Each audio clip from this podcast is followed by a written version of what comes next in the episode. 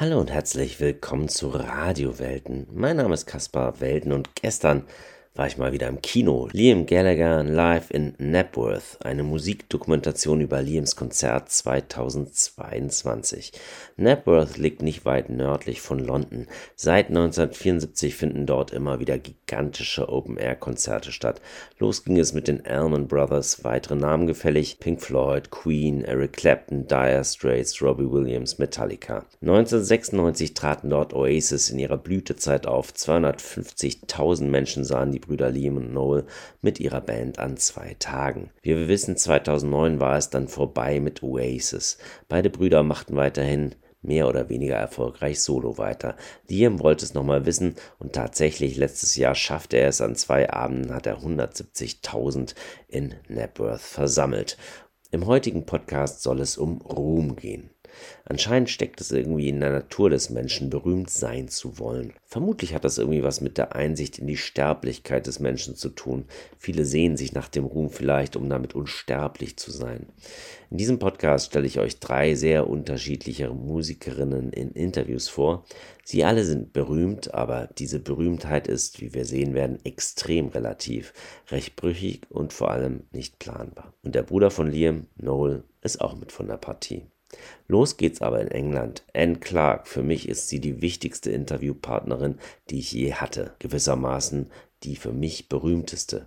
Ich weiß noch genau, wie ich in den späten 80er Jahren zu Sleeper in Metropolis im Linientreu einer legendären Gothic Wave Disco tanzte. Clark ist 1960 in London geboren.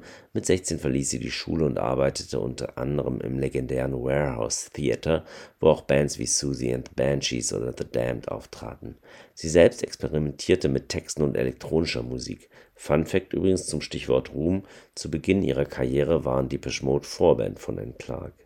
Ihre sehr poetischen Songtexte trägt sie rhythmisch gesprochen vor. Bekannte Songs sind sicherlich Sleeper in Metropolis oder eben Our Darkness.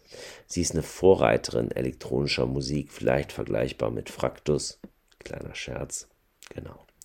Stichwort Ruhm. Um zu erklären, was literarische Epochen sind, spiele ich den Schülerinnen gerne verschiedene Songs vor. Anhand verschiedener Musikstile wie Punk, Rap, Rock'n'Roll, Blues, Metal kann man eigentlich sehr gut erklären, wie literarische Epochen funktionieren. Aus dem einen Stil entwickelt sich der nächste, die Stile bestehen aber auch zeitgleich nebeneinander und so weiter. Als ich nun ein Clark spielte, meinte Henry aus der damaligen 10a, cool and Clark. Man sieht daran, Ruhm ist zwar endlich, aber auch recht hartnäckig. 2003 kam dann mein großer Moment anlässlich der Veröffentlichung ihrer Songtexte auf Deutsch in dem Band Notes Taken, Traces Left, traf ich Anne Clark in Berlin und sie erzählte mir, dass sie vom Erfolg ihrer Platten in Deutschland einigermaßen überrascht wurde. in fact, when I was in London, you know, just doing my stuff, and, and the guy from the record company said, "You have to go to Germany because they're playing your music in clubs and radio." I was going, "Oh." You, you must be joking, you know. He said, no, it's true. They want, I can't produce the records quick enough to, to send. So it's like, wow. Ich habe sie auch gefragt, wie sie dazu gekommen ist, Musik zu machen. I remember being at school and not being the best student at school, but I remember I loved music, English, biology, art. Uh, these subjects I loved. The rest, and then I thought, oh, I'd like to do something maybe with writing or or acting or something. And then punk rock happened, you know, and it was like a big door opening. Okay, you don't have this great education, you don't have this background, but go on, do something, do whatever you want. And yeah, again, it was another treasure box opening, you know, because it just allowed people who wouldn't have had the opportunity to do creative things to do them. Ihr habt es wahrscheinlich gut verstanden. Sie spricht wunderbares Englisch. Sie war nicht so eine gute Schülerin. Musik, Englisch, Bio, Kunst, das waren so ihre Lieblingsfächer und dann kam der Punkrock und das war sozusagen die große Tür, durch die sie ging. Und das war einfach so, man hatte zwar keine Ausbildung, man hatte auch kein Geld, aber man konnte einfach tun, was man wollte. Es war so eine Art Schatzkiste, die da geöffnet wurde und alle konnten eben kreativ sein. Ich habe sie auch nach den Schattenseiten des Musikbusiness gefragt und da hat sie einiges erzählt. Of course it's a necessity, yeah? There's no way you can you can get material books, CDs to people without some kind of business, but I guess in one way it's more honest than a lot of business because all business is about deceit and lying and ripping people off. Huh? And in the music industry, they kind of sit and go, right, yeah, we'll release your albums, but you know, I don't think we'll pay you. And if you don't like it, there's 5,000 other bands who, who are coming to take your place. And it's a circus, huh? You know, it's a circus, really. And it's great, of course, if you, if you fit into it for that moment, because I don't think anyone belongs in it for more than 15 minutes, as Andy Warhol would say, you know. Fine, but it's not my world, huh? It really isn't my world. Anne Clark sagt, zum Musikbusiness ist eine Notwendigkeit. Wenn man halt Platten verkaufen will, zumindest damals war das so, musste man sich darauf einlassen. Und auf eine Weise war das Business sogar ehrlich. Es wurde einfach offen betrogen und gelogen. Man hat gar nicht so getan, als wäre das nicht so. Die Bands wurden nicht bezahlt und wenn jemand keine Lust drauf hatte, dann wurde gesagt, da gibt es 500 andere Bands, die das machen könnten. Ähm, Anne bezeichnet das Ganze eben als Zirkus. Der Ruhm ist natürlich großartig, hat sie gesagt, wenn man da genau reinpasst für diese 15 Minuten Ruhm. Sie verweist ja auf den bekannten Ausspruch des Pop-Art-Künstlers Andy Warhol, der mal gesagt haben soll, dass man höchstens 15 Minuten Ruhm überhaupt haben können. Ihr Ding sei das Musikbusiness aber eben nicht gewesen. Und tatsächlich hat Anne Clark immer wieder die Erwartungen der Medien und auch des Musikbusiness durchkreuzt. So hat sie etwa ein Album mit Rilke-Gedichten herausgebracht.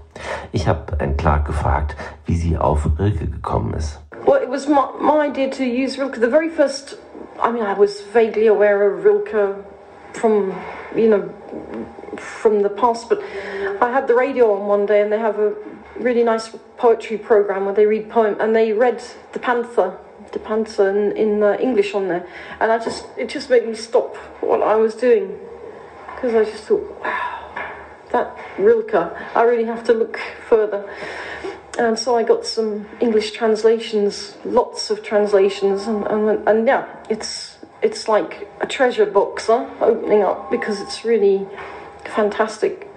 And Martin and I had kind of talked about maybe doing some Yeats poetry or not. I kind of yeah, Yeats is okay, but I said let's do let's try something with the Rilke, and it just immediately, you know, he started working on the music and we worked on the arrangements and yeah, it just, it just worked very well. Sie kannte Rilke nur vage, sie hörte wohl eine Lyriksendung und da hat sie dann dieses Gedicht Der Panther gehört und war völlig überwältigt, hat sich dann in das Werk vertieft von Rilke und war wirklich völlig begeistert. Ihr Gitarrist wollte eigentlich was mit Yates machen, das fand sie auch ganz okay, aber sie schlug dann eben Rilke vor und dann ist eben diese Platte entstanden. Ich möchte euch, bevor wir das Lied von Anne Clark hören, The Panther, kurz das Gedicht vortragen. Das Gedicht der Panther ist eines der bekanntesten deutschen Gedichte überhaupt und eins, finde ich, wirklich der schönsten, die man sich vorstellen kann. Rainer Maria Rilke, der Panther. Sein Blick ist vom Vorübergehen der Stäbe so müd geworden, dass er nichts mehr hält. Ihm ist, als ob es tausend Stäbe gäbe und hinter tausend Stäben keine Welt. Der weiche Gang geschmeidig starker Schritte, der sich im allerkleinsten Kreise dreht, ist wie ein Tanz von Kraft um eine Mitte, in der betäubt ein großer Wille steht. Nur manchmal schiebt der Vorhang der Pupille sich lautlos auf, dann geht ein Bild hinein, geht durch der Glieder angespannte Stille, und hört im Herzen auf zu sein. Rainer Maria Rilke, der Panther. Stichwort Ruhm. Warum ist dieses Gedicht gerade so berühmt? Der Panther ist nicht einfach nur ein Panther. Der Panther steht vielleicht allgemein für den modernen Menschen. Er ist eingesperrt in gesellschaftliche Zwänge und vor lauter Zwängen sieht er nicht mehr die Freiheit. In wenigen Momenten scheint er vielleicht zu begreifen, dass er ein Gefangener ist, aber dieser Moment vergeht wieder. Der Angestellte von Caspar Welten. Sein Blick ist vom Vorübergehen der Meetings so müd geworden, dass er nichts mehr hält. Ihm ist, als ob es tausend Meetings gäbe und hinter tausend Meetings keine Welt. Man sieht sehr schön an dem Beispiel, dass sozusagen dieser Panther für, ja, für jeden von uns stehen kann. Anne Clark selbst ist übrigens ausgebrochen aus dem ganzen Zirkus, aus diesem Trott und ist nach Norwegen gezogen. Warum eigentlich? The nature there is such a powerful influence over everybody's lives, you know, whatever whatever they do, whatever their work, it has it's so extreme the weather there that you can't ignore it. You know, in a lot of countries or cities, you just switch the heating up a bit or shut the window, but in Norway, it's so powerful the the nature that you have to really think about it. Um, especially Norway. I mean, it had a huge influence on everything for me, my whole life, you know. Um, it certainly changed my whole perspective. I went there because I really turned my back on the music and the, uh, the music business is unreal. Huh? It's it's like a kindergarten. It's you know something, and I just wanted to really be somewhere that was real, you know. And Norway happened to be the the place where I was, and yeah, it gave me a completely different perspective on everything.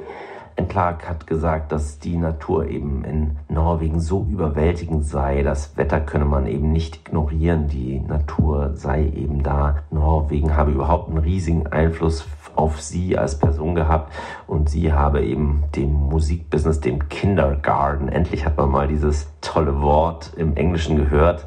Das heißt ja anscheinend im Englischen genauso wie im Deutschen, dem Kindergarten hat sie dann den Rücken zugekehrt und sie fand eben ihre Ruhe in Norwegen. Und Norwegen ist auch das Stichwort für die nächste Band. Madrugada heißt sie, was so viel wie Morgengrauen auf Spanisch heißt. Die Band um den Sänger Sivert Höhm klingt aber sehr düster. Ich lernte sie 2001 mit ihrem Album The Nightly Disease kennen und war sofort begeistert. Hört euch mal Step Into This Room an. Wirklich, wirklich wunderbar. Gerade eben ist ihr neues großartiges Werk Chims at Midnight erschienen. 2004 hatte ich das Vergnügen, einen völlig übernächtigten und verkaterten Sievert Höhm vor seinem Konzert im Postbahnhof in Berlin zu interviewen. In Deutschland sind sie leidlich berühmt. In Hamburg zum Beispiel spielten sie beispielsweise 2019 im Docks vor ca. 1500 Menschen. In Griechenland sind Madrugada aber absolute Stars. Ich habe Sievert gefragt, wieso das so ist. I have no idea at, at all, you know, but they do have separate charts, you know, they have a chart for Greek music, uh, Greek speaking, you know, the people are singing in, in, in, in Greek, and then they have the the foreign charts. But uh, but I mean, we, we beat people like New Order and and all those all that hit music too, you know. So I, I, I don't know. They like they like stuff like uh, you know Johnny Cash and Leonard Cohen and and Nick Cave is is a superstar down there, and and also the, uh, a band like The Fall, you know, the Gun Club, all that stuff. They really enjoy that. So I guess we're kind of perceived as being a part of that whole thing, maybe. Sievertholm sagt, dass in Griechenland sie eben verschiedene Charts haben und Charts auch für etwas abseitigere Musik. Und Johnny Cash, Leonard Cohen, Nick Cave, diese Musiker sind große Helden in Griechenland und anscheinend haben die Griechen das Gefühl, dass Madrugada in diese Musikrichtung reingehört, womit sie übrigens, wie ich finde, nicht Unrecht haben. Früher haben Madrugada ihre Alben in Berlin aufgenommen, aber schon seit dem 2005er Album The Deep End sind sie dafür in die USA gegangen. Und Sievert Höyem verrät uns wieso. No, he's, he's kind of old school producer really, um, and it's very different in the States.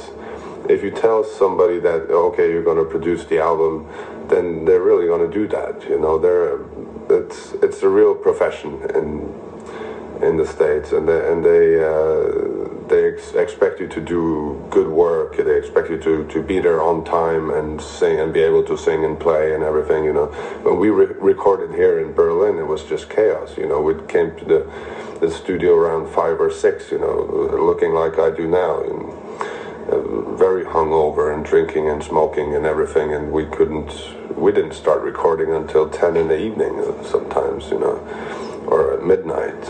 So, but over there it's a totally different thing. You, they, they expect a lot of kind of uh, professionalism from you. Die wohl bekannteste Band oder den bekanntesten Musiker, den ich interviewte, war sicherlich Noel Gallagher, der musikalische Kopf hinter Oasis. Anfang der 90er in Manchester. Zwei Brüder schlagen sich mit Gelegenheitsjobs durchs Leben. Der eine, Liam, steigt dann bei einer Band namens Rain als Sänger ein. Er war von den Stone Roses total beeindruckt. Kurze Zeit später folgt dann auch Noel und tritt der Band bei. Die Band wurde umbenannt und Oasis waren geboren. Alan McGee wurde bei einem Gig in Glasgow auf die Band aufmerksam und stattete sie dann mit einem Plattenvertrag aus. 1994 erschien Definitely Maybe und schon die erste Single Supersonic schaffte es locker in die Charts. Der ganz große Hit gelang ihnen dann aber natürlich ein Jahr später mit dem Album What's the Story Morning Glory und den Singles Don't Look Back in Anger und natürlich Wonderwall. 2003 schließlich traten sie in Berlin vor 8000 Zuschauern auf, auf ihrer Heathen Chemistry Tour und ich hatte die Ehre, als Reporter von Radio 1 vor Ort zu sein und eben Noel Gallagher zu interviewen. Wenn ich das Interview heute höre, rutscht mir immer noch das Herz in die Hose. Ich war so extrem nervös.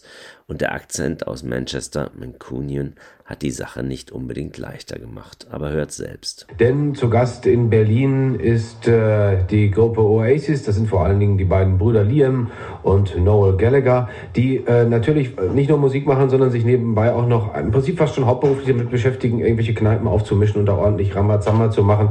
Das hat im Bayerischen Hof für außerordentlich viel Verdruss gesorgt. Der Bayerische Hof, können Sie sich vorstellen, steht nicht in Berlin, sondern in München, ist ein Nobelhotel und da gab es ordentlich auf die Nuss. Da soll einer von beiden auch noch den Polizisten angegriffen haben und so weiter. Reichlich ähm, ja, pubertäre Geschichten, aber darauf kommt es heute nicht an. Trotzdem wollen viele Menschen heute Abend in der Arena in Treptow die Musik von Liam und Noel Gallagher hören. Und Kaspar Welten hat jetzt das Glück, hoffentlich mit beiden da zusammenzustehen und äh, bisher völlig unversehrt zu sein. Ist doch hoffentlich so, Kaspar. Ne? Ja, auf jeden Fall. Hallo Jörg, erstmal. Ja, ich, ich sitze hier äh, im Ü-Wagen vor der Arena und das ist auch gut so. Das ist reichlich ungemütlich. Es ist kalt, kalt und nass, nass. Man könnte auch sagen, es ist sehr, sehr britisch und es passt genau wie die Faust aufs Auge, denn heute Abend in zwei, gut zwei Stunden werden Oasis hier spielen und äh, Noel sitzt neben mir. Wenn ich hier nach links blicke, dann schlägt mein Herz höher. Liam ist also jetzt noch, äh, macht sich noch bereit für den Gig. Noel haben wir hier und das ist mal wirklich ein Superstar, nicht so das, was wir am Samstag gesehen haben. Er hat einen tollen Parker an, so den typischen Oasis Parker und macht ein sehr entspanntes Gesicht. Hi Noel, how are you? I'm very well, and how are you? Great, uh, thank you very much. Uh, so now this is your third gig in Berlin in the last uh, year. Do you have a special relationship to Berlin? You like the city? You know the city a little bit? I don't.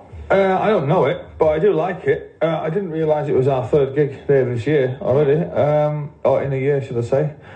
I couldn't tell you why that is. I don't know why that is. Um, but it's a yeah, it's a great place to it's a great place to play. But uh, I don't know it very well. Also Noel sagt, er kennt jetzt Berlin nicht allzu gut und er weiß gar nicht mal, wie, äh, dass sie überhaupt dreimal gespielt haben, aber es ist tatsächlich so. Aber das, was er bisher von Berlin gesehen hat, das hat ihm auf jeden Fall gut äh, gefallen. Maybe it's also because of the weather. It's quite very British, so maybe that's why you like Berlin. Well, it is now. It's raining now. So it's very, it's very Mancunian at the moment. Also ist auch nicht unbedingt das, was ihm unbedingt passt. Uh, on your actual CD, Heathen Chemistry, nearly all band members wrote a song for the album. Your brother Liam, uh, he did three songs. So is this album a new era for Oasis? It's going yeah. on like that? Um, well, we don't. We haven't made any plans for uh, the new record. Who's going to write it or who's going to write what? um, it would be nice if everybody carried on writing songs because it would mean that I wouldn't have to write so many. and um, but yeah, if if if this is the way it's going to carry on, as long as people are writing good songs, then yeah, I mean, you know, the more the more the better, really. Okay, ich habe ihn gefragt, auf der neuen Heathen Chemistry haben ja fast alle Bandmitglieder äh, Songs geschrieben. Sein Bruder Liam hat sogar drei geschrieben und ich habe gefragt, geht das so weiter? Ist das sozusagen, die, sind das die neuen Oasis? Wird das so weitergehen? Und er sagt, naja, es wäre natürlich schön, wenn die anderen äh, gute Songs schreiben, dann muss er einfach weniger Songs schreiben. Aber es ist jetzt keine Bedingung, aber äh, solange es den Leuten gefällt, also es wird wahrscheinlich in diese Richtung weitergehen und vor allem, wenn sie halt gute Songs schreiben. At the moment, you're doing this big world tour. Do you have any time to write new material? Material uh, if you're on such a tour? Uh, I, I, haven't written any new material while I've been uh, on this tour, but I did write a couple of songs before the tour started. So I've got two songs that are pretty good, which I'll probably use for the next record. But um, I haven't got that many. Okay, also ich habe ihn gefragt, ob er denn bei so einer Tour überhaupt noch ein bisschen Zeit hat, Songs äh, auch zu schreiben. Und er meint, na eher weniger, aber vor der Tour hat er schon zwei Songs geschrieben, die vielleicht auf dem nächsten Album sein werden. Aber also auf der Tour hat er nicht allzu viel geschrieben. Um, for such a tour, you have different set lists or are you doing the same songs every night? So what can we expect tonight? Well, it won't be the same set list as we've done for the last two gigs here. Um, It will be seven or eight tracks off Heathen Chemistry, and um, um, yeah, and then you know bits and bobs from all over the other the old hits. Yeah, you don't, the golden oldies, yeah. The Golden Oldies, ja. Ja. Okay. Also ich habe ihn gefragt, äh, ob sie denn die gleiche Setlist jeden Abend spielen oder er sagt, nee, also sie spielen schon was anderes heute Abend. Es werden auf jeden Fall sieben, acht Songs von Heathen Chemistry vom neuen Album sein. Es werden aber natürlich auch die Golden Oldies dabei sein. It seems that tonight is the last concert of this tour, so you have some time out. What are you doing in this time, in the next time? Uh, I'm gonna, I'm gonna go on holiday and for a while, uh, I'm gonna try and write some songs. Uh, I'm going to go to my house in Ibiza. Uh, I'm gonna generally just hang out and act like a act, act like an unemployed rock star. Stichwort Ruhm. Ich werde nie vergessen, wie ich meiner Mutter ganz begeistert davon erzählte, dass ich Oasis interviewt hatte. Und sie sagte nur, wer ist Oasis? Fassen wir also zusammen. Ruhm ist etwas extrem Relatives. Ruhm ist nicht planbar und wenn er da ist, doch von recht kurzer Dauer. Zum Schluss möchte ich euch noch ein Zitat von einem nicht unberühmten deutschen Schriftsteller mit auf den Weg geben. Die Tat ist alles, nichts der Ruhm. Johann Wolfgang von Goethe. Das war's auch schon wieder hier bei Radio Welten. Ich bedanke mich ganz herzlich fürs Zuhören. Ich wünsche euch alles Gute, haltet die Ohren steif und tut nichts, was ihr später mal bereuen werdet, wie mein verehrter Kollege Herr Nied immer zu sagen pflegt.